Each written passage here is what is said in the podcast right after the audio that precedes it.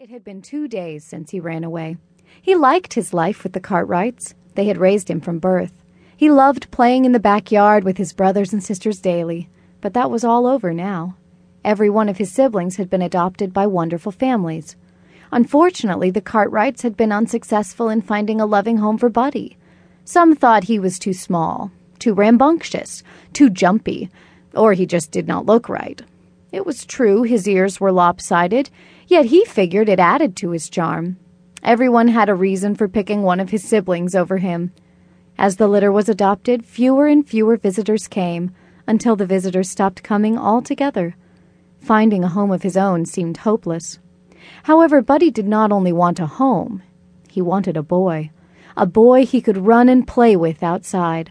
A boy he could cuddle at night as they drifted off to sleep a boy he could love each and every day of his life.